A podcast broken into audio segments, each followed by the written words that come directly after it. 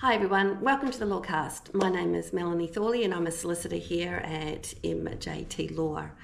Now, today we are looking at the film Legally Blonde. Now, this is quite an old film, it's got Reese Witherspoon in it, and uh, we're going to have some fun with this. Okay, so this scene is when Elle is arriving at her first class at Harvard, and she's just going to settle right in.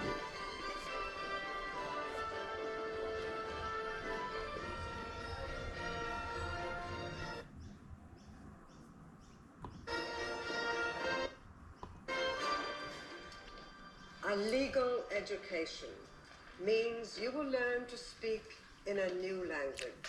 That's true. You will be taught to achieve insight into the world around you That's and to much. sharply question what you know. The seat you have picked will be yours for the next nine months of your life. And those of you in the front row, beware. The law is reason free from passion. Does anyone know who spoke those immortal words? Actually, the, the words were the law is free from passion. Man, when perfected, is the best of animals, but when separated from law and justice, he is the worst of all. But we only really hear the first few lines of that. Yeah. Okay. Aristotle.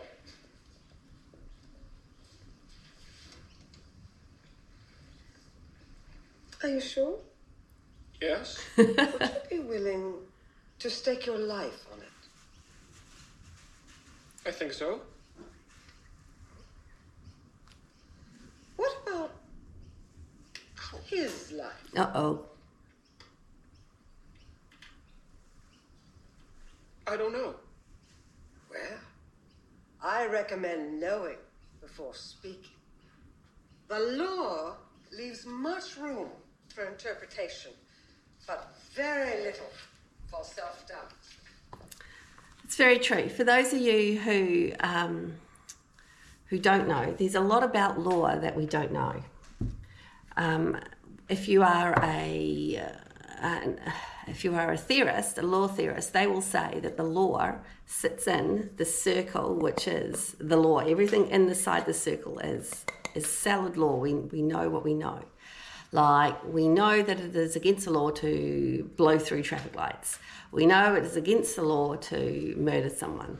But what lawyers deal with is this part here, but we also deal with this big circle outside of law. And that space is called the penumbra of doubt. Now, the closer you get to the edge, the more tricky it is to identify exactly what is going to be considered the law and what isn't. Uh, I work quite a lot in this space. Um, employment law tends to move around a lot, so we, we end up in this area where it's not quite settled.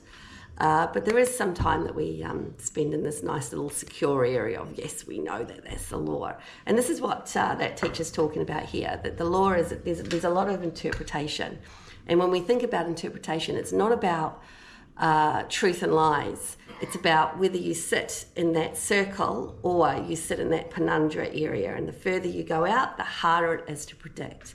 And the um, and the more arguments one can make um, from on either side. So Elle is about to learn all about this at law school. And you were right. It was Aristotle. It Aristotle. was Aristotle. Now, I assume all of you have read pages 1 through 48 and are now well versed in subject matter jurisdiction. Who can tell us about Gordon versus Steele? Let's call on someone from the hot zone. So the teacher is looking at Elle because Elle looks a little bit different from everyone else. She's dressed in uh, bright colours. She doesn't have a laptop.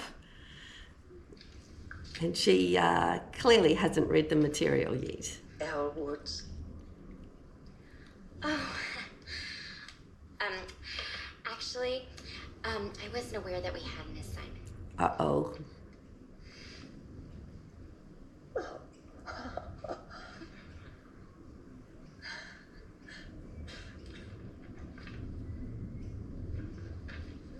Kensington, do you think it's acceptable that Ms. Woods is not prepared? No.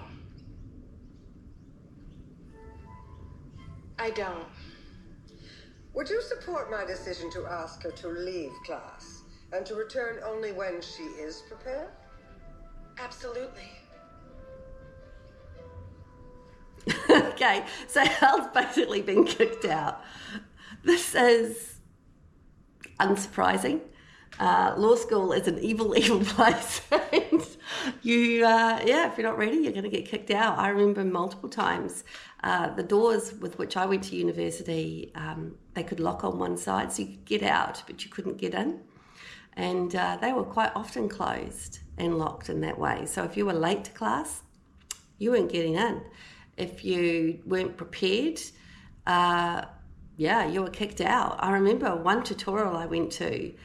Uh, there was a there was a lecturer, there was a tutorial um, lecturer there who turned up on as like on the second day, second tutorial, asked everyone to do the work, and uh, half the class hadn't. And so he just shut down the tutorial, kicked us all out, and went home. And that was that. Look, it's uh, harsh, but true.